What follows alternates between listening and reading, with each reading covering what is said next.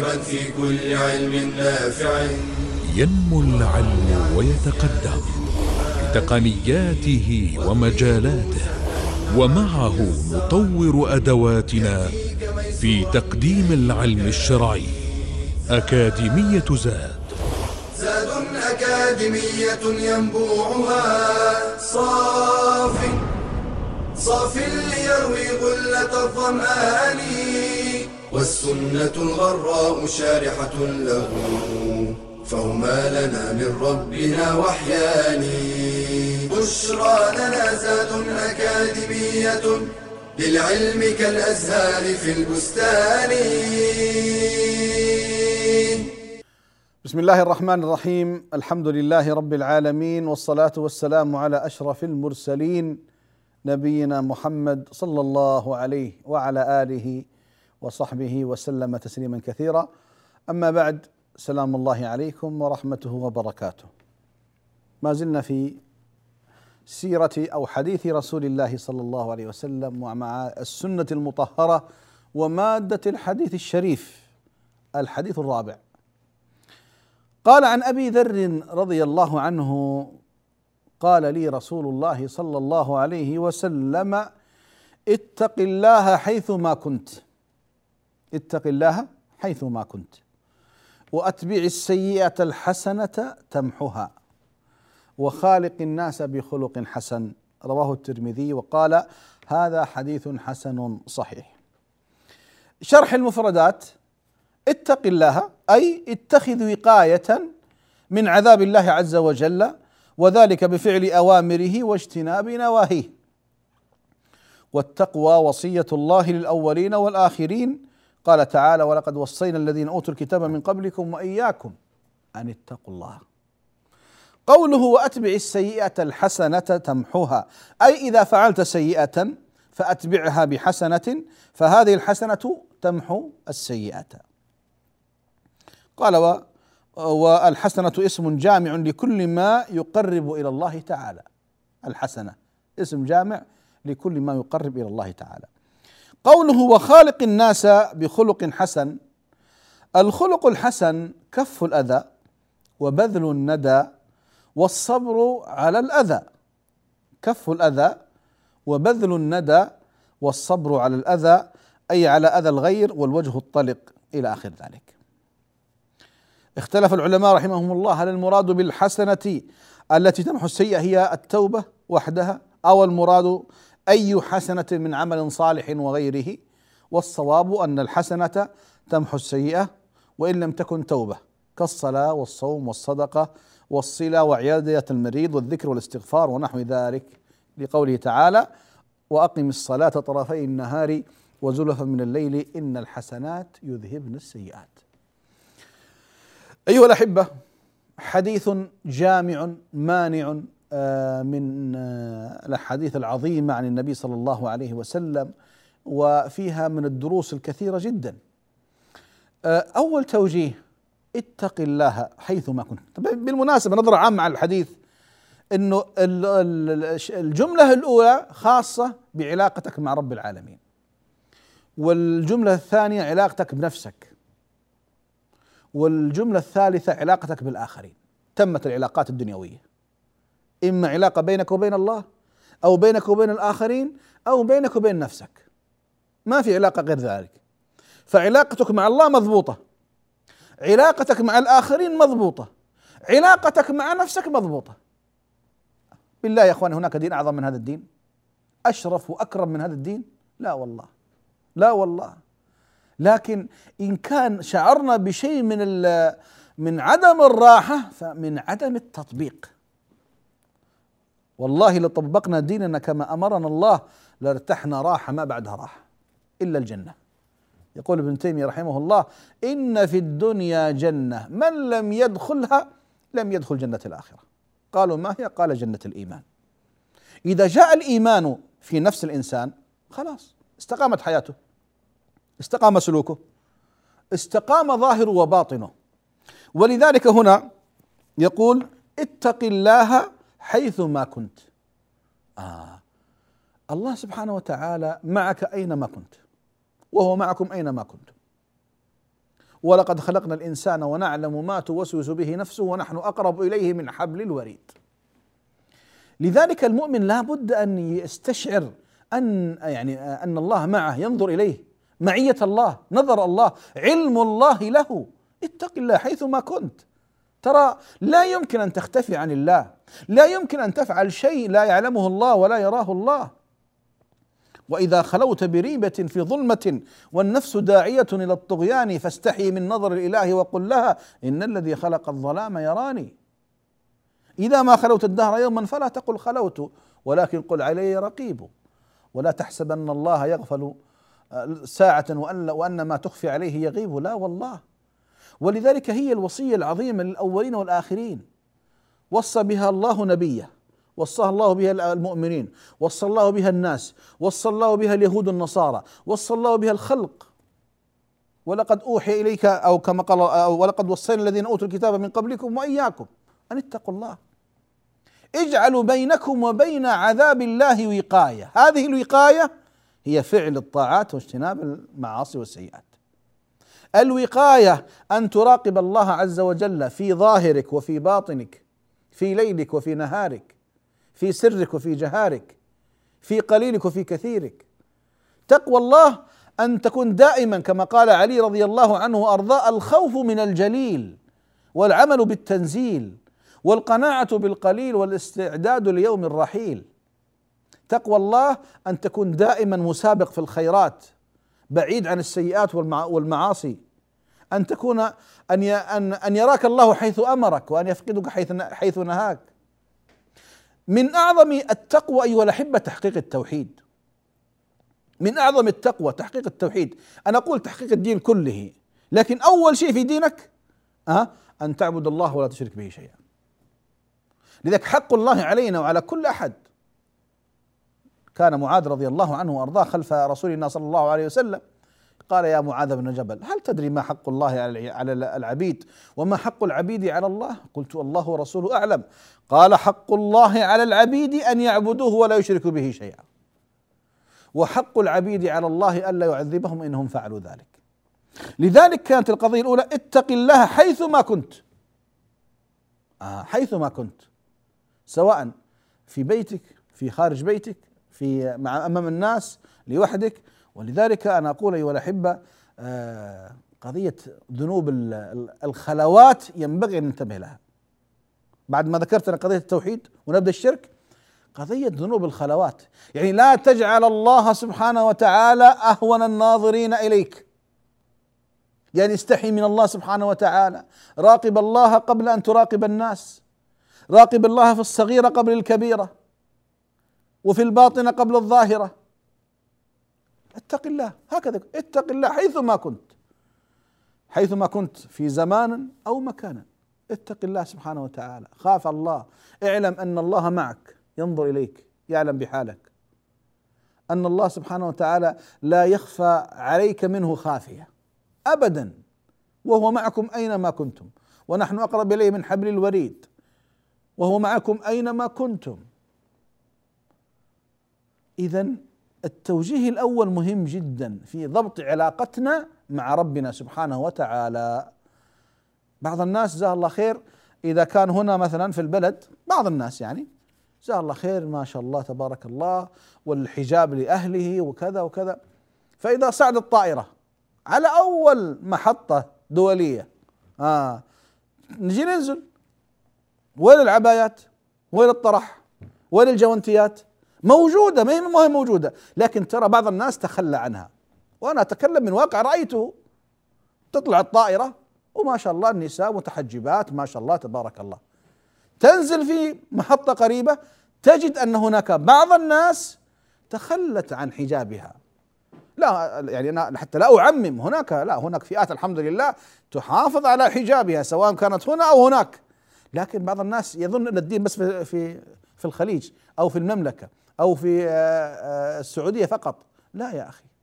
الله معك في اينما كنت سواء كنت في داخل البلاد أو في خارجها. بعض الناس يمكن هنا يقول لك لا عيب.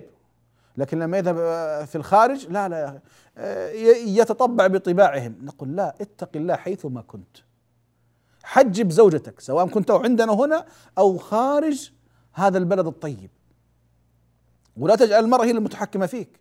أنا أتكلم والله من ألم. أتكلم من ألم. ولما تعود إلى هذا البلد بالطائرة ما شاء الله تبارك الله تطلع الطائرة يعني الحجاب قليل موجود ما هو معدوم موجود. لكن إذا وصلت الطائرة إلى هنا آه تبحث عن واحدة متكشفة عن واحدة ما هي لابسة عباءة أبدا الجميع كله ما شاء الله تبارك الله. طيب لماذا؟ الأنظمة هي التي تضبطنا ولا ديننا الذي يضبطنا؟ لا ديننا الذي يضبطنا. هذا معنى إيش؟ اتق الله حيثما كنت. سواء كنت في بلد عربي أو إسلامي أو حتى بلد غير مسلم. فاصل ثم نعود إليكم إن شاء الله. بشرى لنا أكاديمية للعلم كالأزهار في البستان.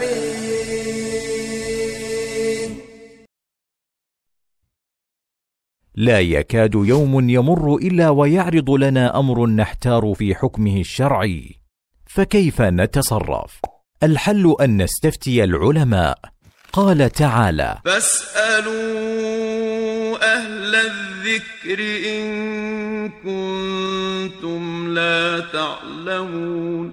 وثم آداب ينبغي أن يتحلى بها المستفتي. آداب في نفسه وآداب مع العالم وآداب في طريقة السؤال. فيستفتي أهل الذكر المتبعين للأدلة ويتجنب من يفتون بالجهل أو الهوى. قال صلى الله عليه وسلم إن من أخوف ما أخاف على أمتي الأئمة المضلين. ويعرض السؤال على حقيقته دون كذب أو كتمان وليعلم أن تدليسه لا يحل له الحرام. فإنما يفتيه المفتي على حسب ما يسمع ويوقر مفتيه. قال صلى الله عليه وسلم إن من إجلال الله إكرام ذي الشيبة المسلم وحامل القرآن غير الغالي فيه والجافي عنه ويتحين الوقت والحال المناسب للسؤال ولا يقاطع الشيخ ولا يلح عليه إذا اعتذر عن الإجابة ولا يضيع وقته بما لا علاقة له بالسؤال. ويترك السؤال عما لا يعنيه قال صلى الله عليه وسلم من حسن إسلام المرء تركه ما لا يعنيه ويتقبل الحكم الشرعي ولو لم يكن على هواه قال تعالى فلا وربك لا يؤمنون حتى يحكموك فيما شجر بينهم ثم لا يجدوا في أنفسهم حرجا مما قضيت ويسلموا تسليما.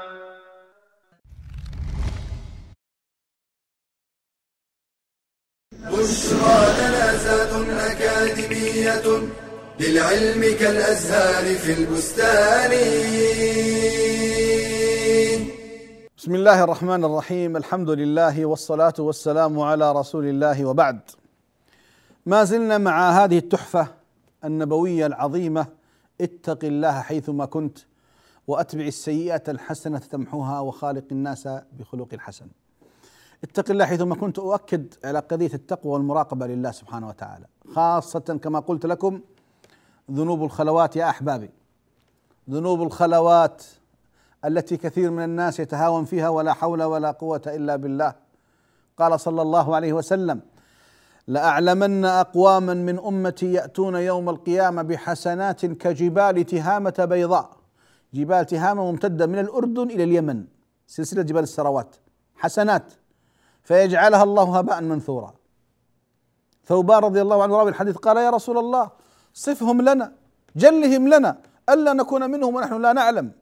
قال أما انهم منكم ومن بني جلدتكم ويأخذون من الليل كما تأخذون ولكنهم أقوام إذا خلوا بمحارم الله انتهكوها. إذا خلوا بمحارم الله انتهكوها. إذا أمام الناس ما شاء الله أتقياء لكن القضية في في الباطن في الخلوة. إذا أحبتي في الله انتبه ننتبه جميعنا. اتق الله حيثما كنت. حيثما كنت. لوحدك مع الناس في الليل في النهار في بلدك في خارج بلاد المسلمين. لا لا لا راقب الله سبحانه وتعالى. لأن الله سيحاسبك على كل صغيرة وكبيرة. وهذا دينك. ينبغي أن تحافظ على هذا الدين. اتق الله حيثما كنت. يا سلام. السارق لن يسرق. المرتشي لن يرتشي. الخائن لن يخون الزاني لن يزني مرتكب الفواحش لن يرتكب الفواحش. بمعنى ذلك أن المجتمع المسلم ستقل فيه الجريمة. لماذا؟ إذا جاءت جاءت التقوى والمراقبة لله سبحانه وتعالى. فقدت لك أن تتخيل مجتمع غاب مجتمع غاب. الكبير يبطش بالصغير والقوي بالضعيف وهكذا. لا يضبط الناس يا أحبابي إلا دينهم. خاصة في السر. هذه واحدة. قال وأتبع السيئة الحسنة تمحها أتبع السيئة الحسنة تمحها من منا لا يخطي يا أحبابي؟ سؤالي. من منا لا يخطي؟ مستحيل لازم نخطي. وما سمي الإنسان إلا لنسيه ولا القلب إلا أنه يتقلب. كل بني آدم خطاء وخير الخطائين التوابون. اذا أنت وأنا ونحن جميعا لازم نخطي. الله عز وجل أعطانا عذرنا قال يا ابن آدم أو يقول يا عبادي إنكم تخطئون بالليل والنهار وأنا أغفر الذنوب جميعا فاستغفروني اغفر لكم. لكن إذا خطأ أخطأ الواحد منا أو ارتكب معصية أو وقع في زلة لا يبتعد لا, لا ارجع. أتبع السيئة الحسنة تمحوها. مثل هذا الثوب الذي عليك. إذا اتسخ إذا اتسخ ماذا تصنع؟ تغسله. اتسخ مرة ثانية تغسله. اتسخ مرة ثالثة تغسله. ها؟ وهكذا يعود جديدا كما كان. وهكذا الإنسان أيها الأحبة.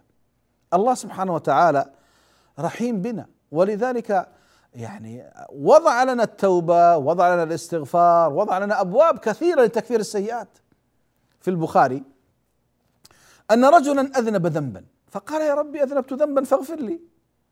قال الله علم عبدي أن له ربا يغفر الذنب ويأخذ به قد غفرت لك.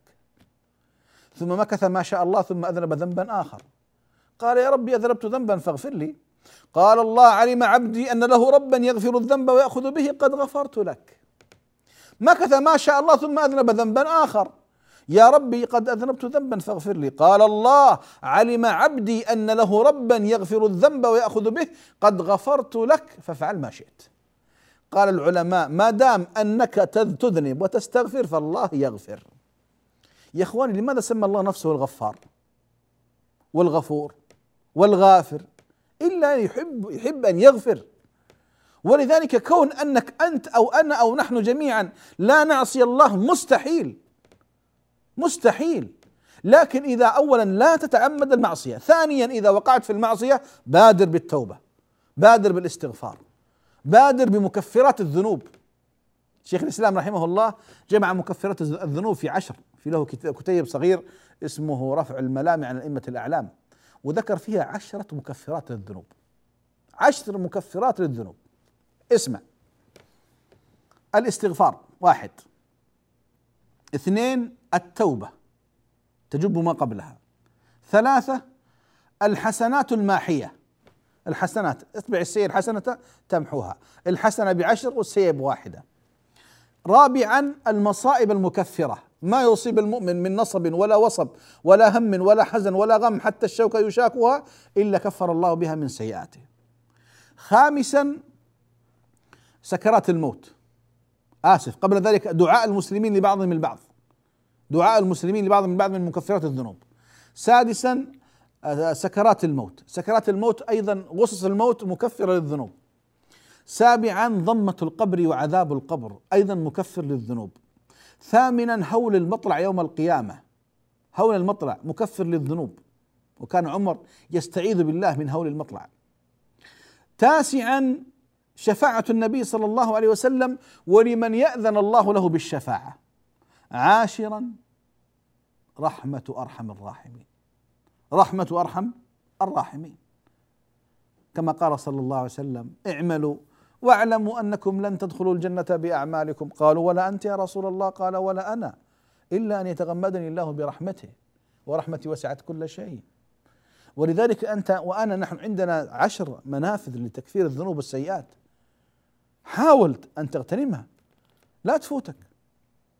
يقول إبليس يقول آه، آه، يقول أهلكت بني آدم بالذنوب والمعاصي وأهلكوني بلا إله إلا الله والاستغفار. وفي الحديث أيضا أن الشيطان يقول يقول يا ربي وعزتك وجلالك لا أزال آه، أظلهم ما دامت أرواحهم في أجسادهم. فيقول الله عز وجل وعزتي وجلالي لا أزال أغفر لهم ما استغفروني. أغفر لهم ما استغفروني. إذا آه، أتبع السيئة الحسنة تمحوها. الصلوات الخمس آه، الصدقة القرآن الذكر الدعاء آه، صلة الأرحام. عندك أعمال كثيرة جدا. لو لم يكن فيها إلا أن تحرك لسانك. تحرك لسانك بالأذكار الثابتة عن النبي صلى الله عليه وسلم. سبحان الله والحمد لله. ولا إله إلا الله والله أكبر ولا حول ولا قوة إلا بالله. آه قراءة القرآن الإكثار من من قراءة سورة الإخلاص. الإكثار من آه، آه، سورة البقرة الآسف الفاتحة المعوذات. ما تستطيع من كتاب الله سبحانه وتعالى الاستغفار للمؤمنين والمؤمنات. إنت عندك يعني كنوز كثيرة جدا في السنة. لا تذهب عنك هباء. أشغل نفسك دائما بالذكر بالاستغفار بالتوبة بالدعاء للمسلمين. أتبع السيئة الحسنة تمحوها. بمعنى أنك لازم تعصي اذا إذا عصيت لا تتمادى في المعصية. واعلم أن الله يحب أن يغفر وأن يتجاوز ويفرح بتوبة عبده كما الحديث المشهور. آه، ولذلك أيها الأحبة الإنسان لا يقنط من رحمة الله لا يقنط ابدا ولا يستبعد الفرج ولا يستبعد أن أن الله سبحانه وتعالى يكشف السوء. لا لا لا.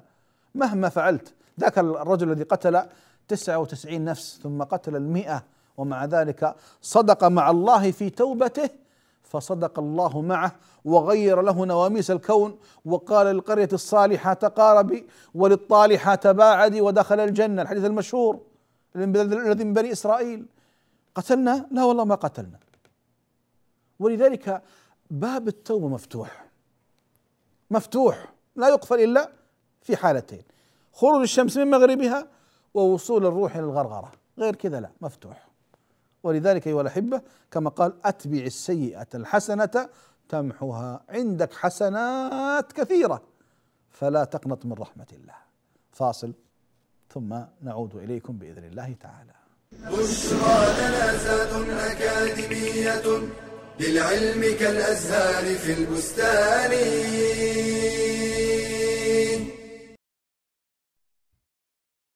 هل كان أجدادنا يتخيلون أن يرسلوا رسالة من المشرق إلى المغرب في لمح البصر؟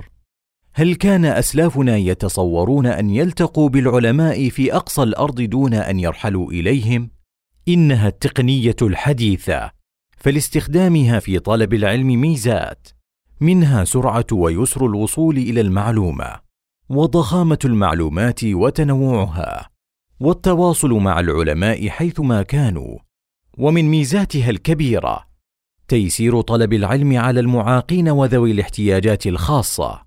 فلا غنى لطالب العلم عن الحاسوب بما عليه من مكتبات ضخمة حيث يمكنه البحث في ألوف الكتب في ثوان معدودة لكن عليه الحذر من التصحيف والتحريف. ولا غنى له عن استخدام الإنترنت في أبحاثه لكن عليه أن يوثق المعلومات من المصادر المتخصصة. ولا يكتفي بالمنتديات ونحوها. والتعليم عن بعد من خلال الإنترنت. يسر طلب العلم للمشغولين بالوظائف والأعمال الخاصة. والأجهزة اللوحية بتطبيقاتها وبرامجها سهلت التعلم. حيث إنها في كف طالب العلم حيثما حل وارتحل. وكذلك الفضائيات لا سيما العلمية المتخصصة. سهلت طلب العلم في البيوت. فهي من أنسب الوسائل التعليمية للنساء. فلتستفد بميزات التقنية ولتحذر من شرها. قال النبي صلى الله عليه وسلم إنما العلم بالتعلم وإنما الحلم بالتحلم. ومن يتحرى الخير يعطى ومن يتق الشر يوقى.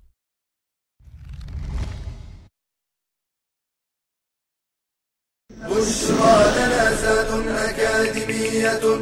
للعلم كالأزهار في البستان. بسم الله الرحمن الرحيم الحمد لله والصلاة والسلام على رسول الله وعلى آله وصحبه ومن والاه وبعد. ما زلنا مع التوجيه الثالث والاخير في هذا الحديث الكريم الشريف. قال وخالق الناس بخلق حسن.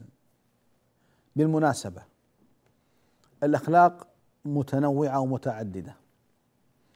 هناك أخلاق مع الله وأخلاق مع النفس وأخلاق مع الآخرين. الواردة في الحديث الأخلاق مع الله كثيرة جدا. في كتاب لابن تيمية رحمه الله بعنوان التحفة العراقية في الأعمال القلبية. جميل جدا وأنا أنصح به. وكذلك مدارج السالكين لابن القيم. ففيها كثير من الأخلاق التي يجب الإنسان أن أن يستعملها مع الله سبحانه وتعالى. الأخلاق مع الله كثيرة. في نظري واجتهادي الشخصي أن أعظم الأخلاق مع الله سبحانه وتعالى الحياء. هذا الحياء إذا جاء جاءت كل الأخلاق تسعى خلفه. ولذلك النبي صلى الله عليه وسلم يقول إن لكل دين خلق وخلق الإسلام الحياء. فإذا جاء الحياء جاءت كل الأخلاق التي يستحقها الله تبعا لهذا الحياء. طيب. نأتي إلى الأخلاق التي مع النفس. الأخلاق كثيرة مع النفس. وتكلم فيه العلماء وبوب فيه العلماء يعني بالعشرات. طيب. هناك خلق. إذا وجد في نفسك وفي نفسي جاءت كل الأخلاق تسعى خلفه. هذا الخلق هو خلق إيش؟ خلق الصدق. خلق الصدق. إذا جاء الصدق في حياتك وفي حياتي ثق تماما. كل الأخلاق الحسنة التي نتعبد الله بها ستسعى خلف الصدق. ولما أقول الصدق لا تظن الصدق فقط هو في الكلام. هو نوع فقط. لا الصدق في الكلام الصدق في المشاعر الصدق في العبادات الصدق في الدعاء الصدق في البذل الصدق في التوبة الصدق في كل شيء في حياتنا. ستأتي الأخلاق الثانية تسعى خلفه كما سعت خلف الحياء مع الله. النوع الثالث الأخلاق مع الآخرين. الأخلاق مع الآخرين. الآخرون يحتاجون منا آه، أخلاق كثيرة. وكتب يعني كتب الأدب اشتملت على كثير من هذه الأخلاق. لكن في خلق واحد لو وصل عندنا جاءت كل الأخلاق تبعا له. هذا الخلق ألا وهو إيش؟ أن تعامل الناس بما تحب أن يعاملوك به. أو كما قال صلى الله عليه وسلم أن تؤدي للناس ما تحب أن يؤدوه إليك. هذا الخلق وصل في حياتنا في تعاملاتنا يا سلام. سنعيش حياة عجيبة جدا. أن تؤدي للناس ما تحب أن يؤدوه إليك. اذا هذه أخلاق تقسيمات ثلاثة رئيسة في جانب الأخلاق. لكن تعالوا بنا نذكر أنفسنا بمكانة الأخلاق في ديننا. لماذا قال وخالق الناس بخلق حسن؟ يا أخواني الأخلاق الأخلاق مبدأ عظيم جدا. يعني الاديان السماوية وغير السماوية كلها اصطلحت على الأخلاق. ولذلك النبي صلى الله عليه وسلم يقول إنما بعثت متمما لمكارم الأخلاق لصالح الأخلاق.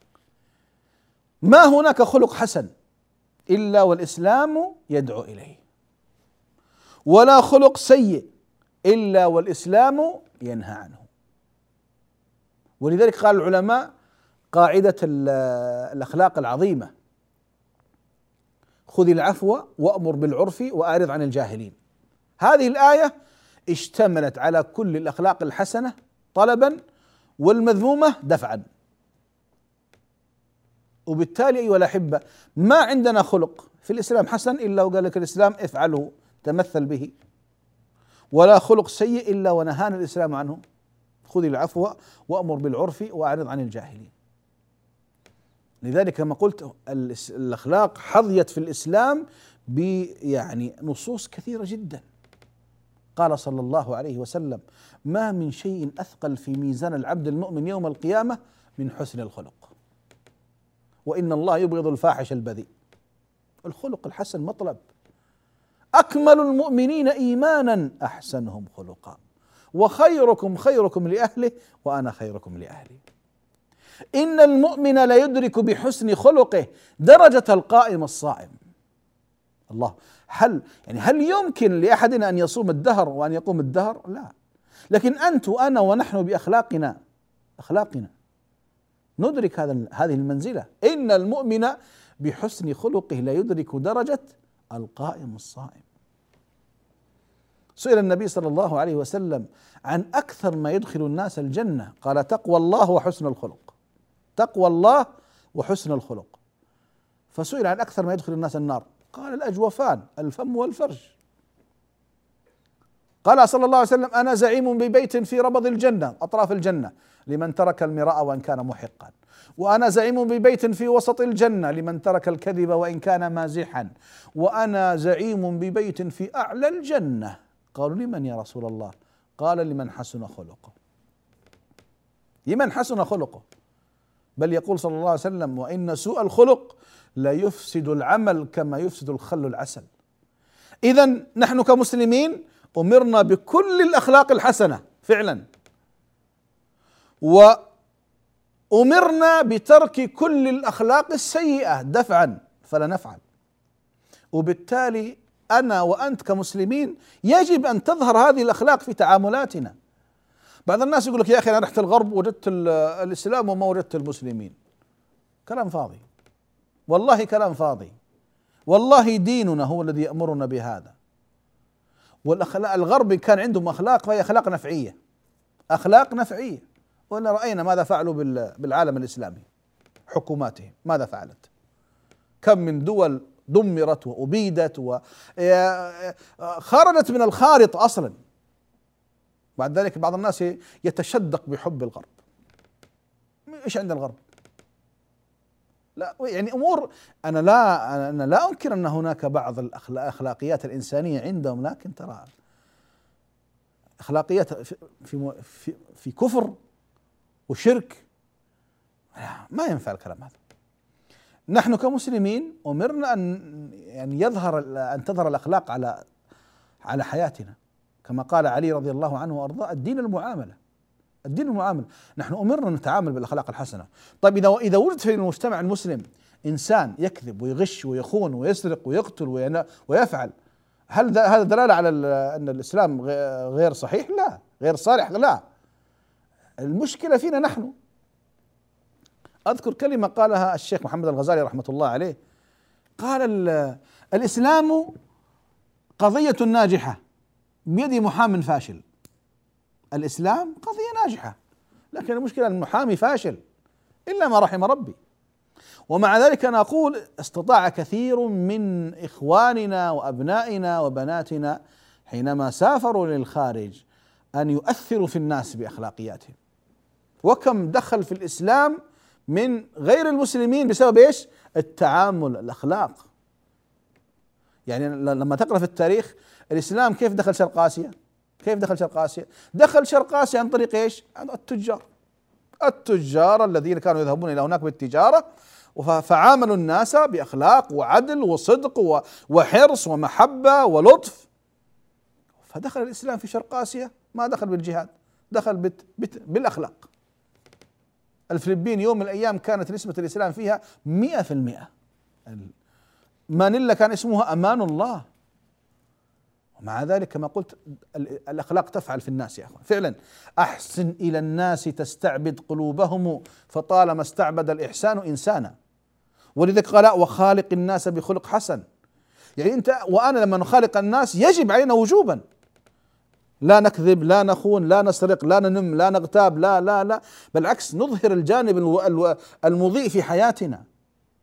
حتى أن من عصى الله فيك أطع الله فيه. أد الأمانة إلى من ائتمنك ولا تخن من خانك. هكذا يعلمنا ديننا يا أحبابي. لا والله هو سرقني أنا أسرقه.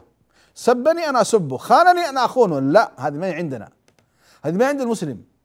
يمكن عند غيرنا بكيفهم لكن نحن كمسلمين لا خالق الناس بخلق حسن. دائما أظهر الأخلاق الحسنة. وكما جاء النبي صلى الله عليه وسلم إنكم لن تسعوا الناس بأموالكم ولكن سعوهم بأخلاقكم. وبالمناسبة أولى أولى من يجب عليك أن تخالقه بالخلق الحسن أهل بيتك قرابتك ذووك زوجتك أبنائك وبناتك أقاربك. اذا هم أولى بالأخلاق من غيرهم ثم الدائرة تتسع. قبل ذلك أكيد إذا كان هناك الأب والأم نسأل الله أن يغفر لهم احياء وأمواتا. لكن ما نتعامل الناس أخلاق حسنة ونجي عند أقرب الناس إلينا؟ فظ غليظ لا لا أولى الناس بك أهلك ثم الأقرب فالاقرب نكتفي بهذا وأسأل الله سبحانه وتعالى أن يرزقنا جميعا علما نافعا ورزقا واسعا وشفاء من كل داء وصلى الله على محمد وعلى آله وصحبه وسلم والحمد لله رب العالمين.